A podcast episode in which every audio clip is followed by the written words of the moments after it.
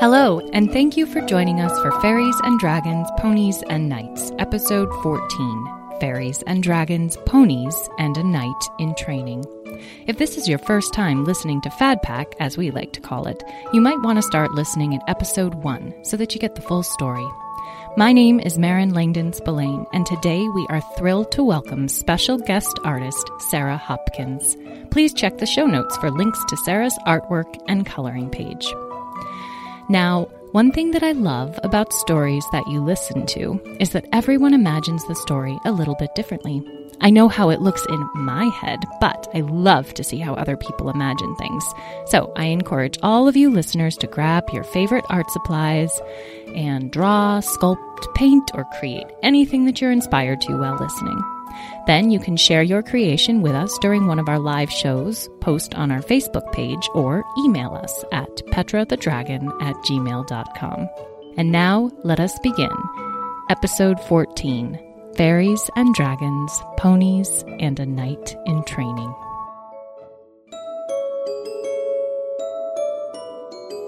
Previously on Fad Pack, Beatrice the Dragon set off on a quest to find the fairies and ponies, aided by two humans from the city of Durga, Tom Thomas, a stable boy, and Talora Shamsa, a knight in training. While defending her baby, Smudge, from an attacking unicorn, Beatrice is stabbed by the unicorn's horn. While Talora and Beatrice's 5 children attempt to care for the gravely ill Beatrice and continue their quest, Tom pursues the unicorn. He knows that the only way to heal Beatrice's wound is with the help of the unicorn itself, and he finally gains his trust. The unicorn, Mintini, takes Tom to the realm of the fairies, and they agree to help him reach Beatrice in time to save her. Meanwhile, Talora and Beatrice's children have found the rainbow herd of ponies and have learned that there is nothing the ponies can do to help Beatrice.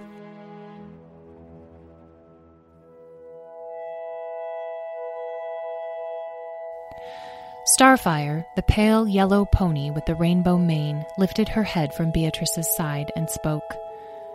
"I'm so sorry," she said. "There is nothing we can do, even all of us ponies together. The unicorn's magic is too strong, and it has progressed too far." "No!" Petra sprang to her feet, looking fiercely at the ponies. "You haven't even tried yet! You have to at least try!" Panicking, Talora grasped at the first idea that shot into her brain. "Is there anyone else who can save her? What about the fairies? Can we find them? Can they help us?" Starfire answered slowly. "The fairies cannot be found. They are everywhere, and they are nowhere. They appear only when they want to. I'm sorry. I'm afraid there's nothing we can do." Talora reached blindly out and found Petra grasping her shoulder. As one, they sunk to the ground, defeated. As a great sob began to build in Talora's chest, she was distracted by a small, clear voice right beside her left ear. "Did someone ask for a fairy?" Talora turned her head, and there, hovering gracefully in the air above her left shoulder, was a tiny reddish-brown person with large shimmering wings and a brilliant diamond crown. A fairy! Talora was speechless. Was she imagining this? She hadn't really slept in at least 2 days. Maybe she was losing her mind. The fairy flew daintily around until it was face to face with Talora. Without thinking, Talora held out her hand, and the fairy landed on it. The feeling of the 2 small but strong little feet on her palm was incredible. "Oh, just like your friend, Tom Tom," the fairy said as it studied Talora. "Shut that gaping fish mouth, please, before you suck me right in." Tom Tom? Talora thought. Could the fairy mean Tom, her Tom? But before she could say or do anything, she heard the ponies stamping and snorting in excitement. One of them shouted, "Look at the water! Something's happening to it!" Talora looked toward the river. The water was churning and bubbling like it was a pot about to boil over. Talora looked back at the fairy on her hand. It, too, was looking toward the water, clapping with excitement. "Is that you?" Talora asked it. "Are you doing that to the water? What's happening?" "Oh, you'll see," the fairy responded gleefully.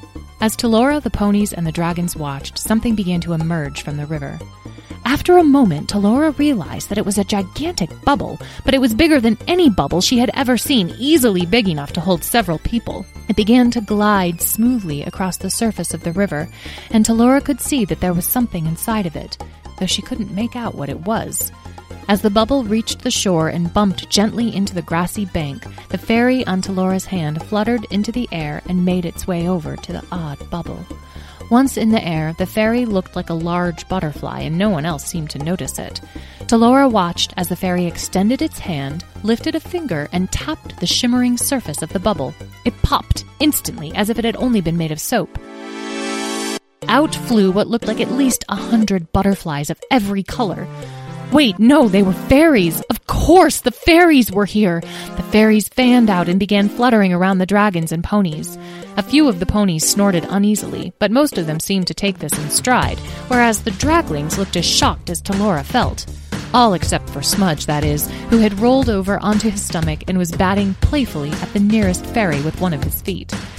As the cloud of fairies dispersed, Talora glanced back to the riverbank and a strangled cry escaped her throat. In the shallow water stood a grinning boy and a horse. Not just any boy. That was Tom. Tom! Talora shouted, leaping up and running toward him. But before she could reach him, Starfire stepped in front of her. "No," said Starfire. "Please, be careful. Beware of the unicorn." Then she noticed. It wasn't a horse. It was a unicorn. The unicorn. The unicorn that had nearly killed Beatrice. Talora froze, seized suddenly with fear and panic. She looked up at Starfire and then at the other ponies. They were all backing up and looking warily toward the unicorn. The unicorn stood perfectly still next to Tom, whose hand rested gently on its neck. Tom called out, "It's okay. It's safe. He's here to help us, to help Beatrice." Tom was interrupted by a gray and black blur with wings. Smudge, who didn't seem to notice the unicorn but happily tackled Tom, knocking him into the water. Smudge was followed by Lyle and Edwin, who began shouting, "Tom, we knew you would find us!" and "Oh, Tom, we missed you! We have so much to tell you!" It looked exactly as though Tom was being savagely drowned by 3 ferocious dragons. A purple fairy fluttering near Talora said sadly, "Oh no, the dragons are eating the human. I will miss you, Tom Tom." Finally, Tom's laughter could be heard above the splashing. The purple fairy breathed a sigh of relief and announced to the crowd, "Never mind! False alarm, everyone! Tommy lives!" "Oh, Tommy, I like that." Finally, Talora ran forward too, and as Tom stood up, dripping, flung her arms around him, knocking him back into the water. Soon even Petra and Azriel were clamoring around Tom, everyone asking questions and trying to give updates as quickly as possible. Tom extracted himself from the pile of dragon limbs and wings and looked anxiously toward Beatrice's still form. Is Beatrice alive? Are we too late?" Talora answered anxiously. "She's alive, but the ponies can't help us. Can the fairies? We don't have much time left." As she spoke, the unicorn left the water and began to walk toward Beatrice. As the unicorn passed them, the ponies backed nervously away, giving him a wide berth. "Actually," Tom began, "the fairies just got us here, but it's Mintini who has to—" "Wait a second!" Petra exclaimed, rushing to reach Beatrice before the unicorn did. "Isn't this the same horn-headed horse that attacked her in the first place?" Petra swished her tail and glared at Mintini, who had stopped in his progress toward Beatrice and was watching them carefully. Tom rushed to explain. Yes, it is, but it's okay, I promise. His name is Mintini. We need his help. He's the only one who can save her." "Oh, now he wants to help?" Petra swished her tail and glared at Mintini, who had stopped in his progress toward Beatrice and was watching them carefully. "It would have been really nice if he had just helped a few days ago by not stabbing our mother and almost killing her in the first place." "Petra, let Tom explain," Azriel said gently. "Okay, fine. Tom, you need to explain to me exactly what's going to happen here and how this fancy horse is going to save our mother before I let it come any closer." Tom took a deep breath, and everyone turned to him. The fairies had been playing with the younger ponies, hiding in their manes and running their tiny fingers over their coats, but they all froze in their frolicking to stare at Tom. "Actually, I have no idea what's about to happen. But my family has studied unicorns for, forever. I'm kind of a unicorn expert, actually. And there's one thing I know for sure. Only a unicorn can heal a unicorn wound. That's why I chased after him. It took me days, but I made friends, and he took me to the fairies, and they got us here. It's our only hope." Petra considered. "Okay, good enough. You may continue," she added, looking frostily at Mintini. Mintini resumed his slow approach toward Beatrice. The ponies, draglings, Tom, and Talora moved back to give him space as he circled her body slowly. Tom, the brownish-red fairy who Talora had held on her hand, had buzzed up to Tom and landed on his shoulder. While Mintini inspects the damage he's done, perhaps you could introduce me now? The fairy fluttered over and landed directly on Beatrice in the center of everyone, somehow making her still form seem like a throne. The rest of the fairies perched luxuriously in the manes of the ponies, and everyone formed a kind of semicircle around the fairy and Beatrice. "Oh, right," Tom said hastily. "Sorry. This is Carnelian, Diamond Wing of the Crystal Fairies. They're the reason we got here. So first, Carnelian made that bubble thing, and then Citrine and Amethyst, they're over there. It's so nice to meet you," a pale yellow fairy said. "Absolute pleasure," a purple fairy added. "Yeah, so Amethyst and Citrine, they..." "Oopsie, out of time, Tom," said Carnelian. "Though I do prefer babbling to silent gaping, neither is particularly attractive. It's time to let Mintini focus now." When Mintini reached Beatrice, he lowered his head and placed his horn gently against her shoulder just below the wound. His horn suddenly began to glow, and as Talora watched, she could sense some kind of powerful force emanating from its vibrant tip. Suddenly, Mintini recoiled, whinnied, and stamped his foot. The light went out of the horn. Tom went to Mintini and put a hand against his neck. "He's weak. He was really injured by Beatrice. The fairies healed him, but he's probably not at his strongest right now." Starfire stepped forward. "We can help the unicorn. We can lend him our strength." She walked around Beatrice and up to Mintini. Moonbeam, the large purple pony with the red and blue mane, followed her lead and came to the unicorn's other side. The ponies were bigger than the unicorn, and Mintini looked suspicious. He was backing away, and his ears were falling back on his head. From their perch on Tom's shoulder, Carnelian called out, "Oh, Mintini, come on now! You need to get over yourself and let these extremely colorful ponies help you." Mintini snorted and stamped, but held still as Moonbeam and Starfire moved closely against his sides. "Much better," Carnelian said. "Honestly, I love unicorns, but the ego on those creatures." Starfire looked at Moonbeam. "Are you ready? With me now." Standing close to Mintini, but not quite touching him, she and Moonbeam closed their eyes and were perfectly still. After a few moments, Tom and Talora looked anxiously at each other. Nothing appeared to be happening. Lyle whispered to Edwin, "What are they doing?" "Silent pony statue magic," responded Edwin immediately. Lyle nodded wisely. After another moment, Tom nudged Talora and gestured at the unicorn. Talora noticed that Mintini, who had closed his eyes, had begun to relax. His ears came forward, and the tension seemed to leave his muscles. A moment passed, then Mintini opened his eyes and stepped forward back to Beatrice. Again he leaned down and placed his horn against Beatrice's body. His horn began to glow, and Talora released the breath she had been holding. Moonbeam and Starfire remained where they were, with their eyes closed, concentrating. The horn got brighter. This time Mintini stayed where he was, supported by the healing strength of Starfire and Moonbeam. His horn got brighter, and then brighter still. In fact, it seemed to be drawing upon all the light around them, making everything nearby seem darker and less defined. The horn was almost too bright to look at now.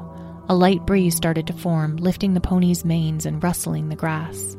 Lyle leaned over to Edwin. "Now what's happening?" "Oh, the unicorn is like drawing all the nearby energy into its horn to help heal Mom. But that's sort of creating this sucking kind of vortex thing, you know? So that's why it's getting all windy and dark," replied Edwin easily.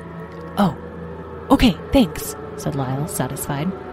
Mintini's horn grew blindingly bright, and everyone had to look away. The wind was slowly growing into a powerful whistling gale, so strong that Tom and Talora were clutching Petra's sides to keep from stumbling over. Dark clouds had gathered all around them, blocking out the already dim sun. Carnelian fluttered into the air. Somehow the wind didn't seem to touch them at all. They hovered confidently and casually in the midst of the gale. "Fairies!" Carnelian called. "To me!" The fairies left their perches and flew up into the air at the Diamond Wing's command. They fanned out, forming a circle wide enough to surround the dragons, the ponies, Mintini, Tom, and Talora. "Shelter them!" Carnelian called, in a voice that was louder than the wind, louder than thunder, louder than any voice Talora had ever heard. In unison, the circle of fairies held up their arms, and suddenly a crystalline latticework seemed to spread out from each set of fingertips, connecting and binding with each other, until a great dome of frosted glass had formed around them all. The wind stopped. Talora almost fell as the thrashing wind ceased its assault on her body, but as she looked past the circle of hovering fairies, she could see that the wind was still raging. Outside of the dome they had created, the grass was laying almost flat, and large waves were rippling the surface of the river. They hadn't stopped the wind, but they had created a haven of stillness inside their circle. Talora took a deep breath and squeezed Tom's hand, her other hand finding Petra's side. They all turned their attention back to Mintini. His concentration hadn't wavered, and Moonbeam and Starfire still stood firmly on either side of him, eyes shut tight. Mintini's horn felt brighter than the sun, but Talora could still see that something else was happening, too. Mintini himself seemed to be growing darker as his horn increased its vibrancy. A blackness had begun, starting from the base of his horn and working its way down his head and neck, spreading like ink across his body. Tom! Is he okay? What's happening? I don't know. I'm not sure what's going on. Mom! Azriel cried out, and everyone's eyes fell on Beatrice's wound, which had suddenly begun to pulse with a reddish-orange glow. What's happening to her? Starfire opened her eyes and called out, Ponies, we need your help! All of you! Each pony froze in their spot, planted their feet, and closed their eyes. Edwin looked at Lyle in amazement. Look, Lyle, now they're all silent magic pony statues. That's a lot of healing going on. Talora could sense the power of their concentration, and while their bodies were completely still, she could feel some kind of force swirling forth. While they couldn't feel the wind any longer, they could hear it howling just outside the dome the fairies had formed around them. Inside, it was almost completely dark, except for the brightness of Mintini's horn. Tom called out, What's going on? Carnelian replied, Mintini's poison is magical. It is alive, and it grows stronger the longer it is inside of a living creature. This dragon has survived the poison longer than any I have ever seen, which means the poison has had time to strengthen. It has a will of its own, you see, and it's fighting Mintini. He must kill the poison. Can he do that? Is he strong enough to fight his own poison? Azriel asked. We shall see, young dragon. We shall see. And if he does get the poison out, that means Mom will be okay, right? Edwin was now clutching Smudge to her and holding back tears. Listen, I am loving this chat, really. But there is quite a bit of wind and trees and, the usual detritus of a hurricane flying around outside of the circle, and I'd like to keep all of that away from us, okay? So, last answer. Even if Mintini manages to neutralize the poison, it won't be enough unless the dragon can fight it from within. She may not be strong enough. We shall see. Can we help? Azriel's voice was low and serious. Carnelian looked at him meaningfully. I don't know. Can you? Azriel looked at his siblings. Come on, you guys. Mom needs our help. Without waiting for a response, Azriel moved to Beatrice, leaning against her side and stretching his wings around her like a blanket. You can do it, Mom, he said in a soft voice. We're here waiting for you. Immediately, Petra, Edwin, Lyle, and Smudge joined him, each draggling, pressing their bodies against their mother. Fight, Mom, fight! You're so strong! You're so brave! Lyle cried through his tears. We love you, Mom. We need you. Come back to us, Petra whispered. We're gonna save our mom, we're gonna save our mom, we're gonna save our mom today, Edwin sang softly. Smudge just growled and howled. It seemed as though the glow inside of Beatrice's chest got brighter, and strands of glowing red light spread from it, moving beneath her scales like tendrils of flickering fire through her veins. Suddenly, Talora had an idea. She raced over to where her pack lay on the ground and ripped it open. Furball was cowering deep inside, his eyes huge. His purring magic had helped her once before. Why not again? She scooped him up, ran back to Beatrice, and carefully tucked the terrified kitten under Beatrice's wingtip, where he would be safe but close to her body. Purr, little one, purr, she breathed. Then Talora spread out her arms and hugged Beatrice, pressing her body as close to her as she could. She felt Tom join her, and she placed her hand over his, both of them pressing into Beatrice's hot skin. Talora could feel the heat building inside Beatrice's body, like a fever, only hotter, like an actual fire was fighting its way through the dragon. Suddenly, Lyle exclaimed, Oh, flaming nostrils! Petra smacked Lyle with her tail. Focus, Lyle! Lyle's eyes were popping out of his head. No, I mean flaming nostrils, literal flaming nostrils! Talora looked up. Flames were now coming out of Beatrice's nostrils as she breathed, and they were catching the nearby grass on fire. "Ponies, look out!" Talora shouted. A few of the ponies shifted their hooves to avoid the flames. Carnelian flew down from the top of the dome, lifted their arms high, and immediately the ground began to rumble. Stones began to pop right out of the earth like potatoes. Carnelian's arms were outstretched, moving the stones around like the conductor of an orchestra. First, the stones rolled over the flames on the ground, extinguishing them. Then they danced over to Beatrice's snout and formed themselves into a tall pile, making a stone shield that would absorb her flames. Carnelian glanced down at Talora, who was staring at the fairy, aghast. They were so small. How could they be so powerful? You humans and your mouths. Please, Tom, tell your friend she's going to dry out her tongue. The diamond wing is right. Tongues are really important, Amethyst added from their place next to Carnelian. Talora snapped her jaw closed and looked down at Beatrice. The red tendrils of light beneath her scales had now reached Talora. As one passed underneath her hand, it burned her instantly. Talora snatched her hand away. It was impossible to lean against her now. Her skin was too hot. Talora looked up. Other than his blinding horn, Mintini's body was now completely black from head to tail. The ponies still had their eyes closed and were concentrating deeply, while the fairies held the circle around them, keeping back the wind. Outside of their bubble, it looked like they were in the midst of a hurricane. Dark clouds had gathered and were swirling above. Talora saw a whole tree that had been ripped out of the ground fly past them. It looked and felt like the world was ending. Talora knew this wasn't a natural storm, that somehow the battle Mintini and the ponies were fighting was causing this intense unrest in the natural world around them. And at the center of this storm was Beatrice. Did she have enough strength to endure it? You can do it, Beatrice! Talora shouted. You are the strongest dragon in the world! The draglings chimed in, intensifying their chants. Fight, Mom! Fight! We love you! You can do it! There was a sudden flash of light. Then, everything stopped. The darkness receded, the light inside the bubble returned, and the raging wind outside stopped. Mintini had crumpled to the ground. What's going on? Talora shouted. Carnelian fluttered over to Mintini. The unicorn has nothing left. He is spent. There is no more that he can do. Tom left Beatrice and ran to Mintini. The fairies let their circle of protection fall away, and even though the wind had stopped, the air felt cold and sharp. There was total silence. Did it work? Edwin asked softly. It's up to your mother now, Carnelian answered. If she has the strength enough, she may still live.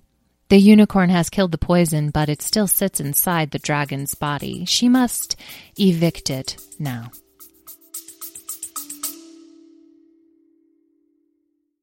Hey, parents. Yeah, you. Are you looking for a podcast your kids will really love? Well, we made one just for you. And for us. As genuine, all-natural kids ourselves, we know what makes a fun and interesting podcast. So we decided to make it ourselves.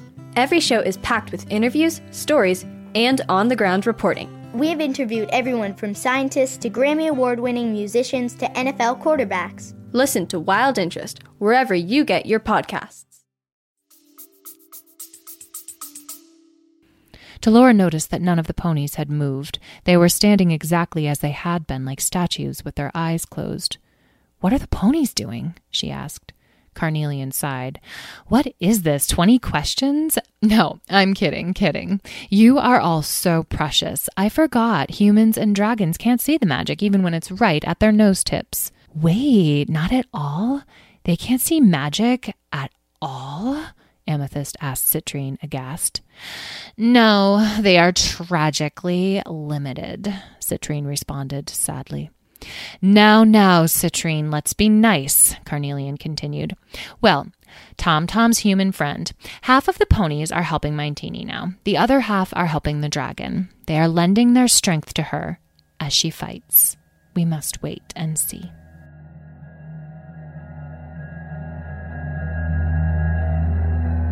Beatrice was in a dream. She was flying through total darkness and had no idea where she was going. She'd been flying for days, maybe weeks, maybe forever. She was tired. So tired. But she knew somehow that if she stopped flying, something awful would happen. Death. Or worse. So she flew. Suddenly she hit something. It was soft and sticky. Ropes? No, it was more like a giant spider web, and she was stuck to it. She'd often wondered what it must be like to get caught in a spider's web, what it would feel like to succumb to the spider's merciful kiss. Beatrice wasn't scared, though. In fact, she was grateful. Grateful that she didn't have to fly anymore, and that she could rest. She could sleep. Sleep. Suddenly she forced her eyes open. No, she must not sleep. She had to stay awake for her babies. They needed her. Then she sensed something coming. The spider. Something crawled onto her wing, something tiny, then onto her foot and her back, her claws, her nose, all at once. Not one spider, but thousands of tiny spiders swarmed onto Beatrice, covering her body like a blanket. Now she was scared. She tried to pull herself off the web, but it was no use. The spiders began to move into her, somehow getting past her scales, digging into her body.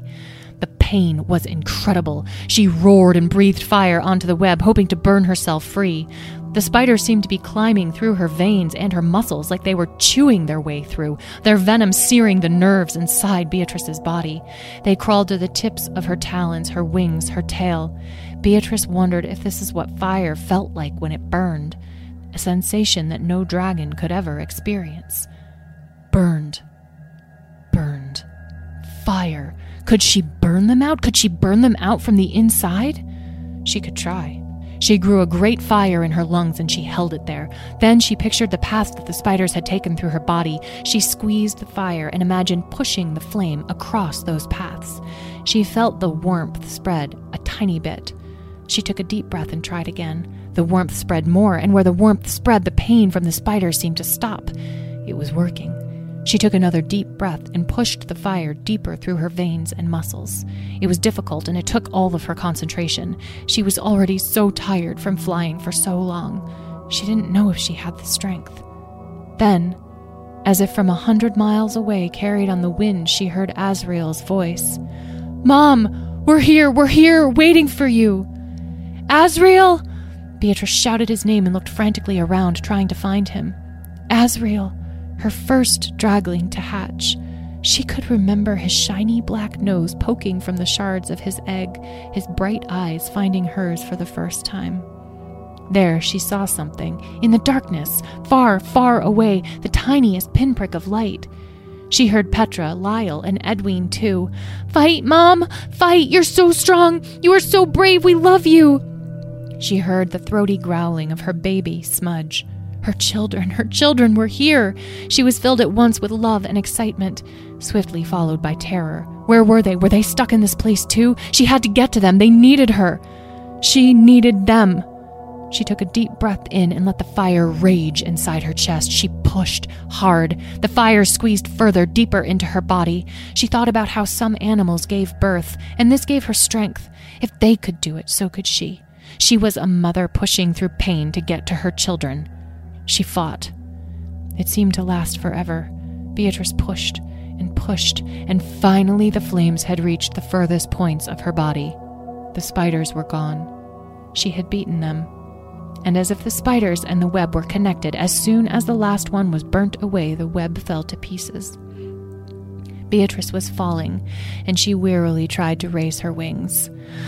"Oh no, not this again. Not flying. I don't have the strength," she thought, but at least this time she knew where to go. She opened her wings and caught the air. She pointed herself toward the tiny pinprick of light, toward the voices of her children, and she flew with all of the strength that she had left.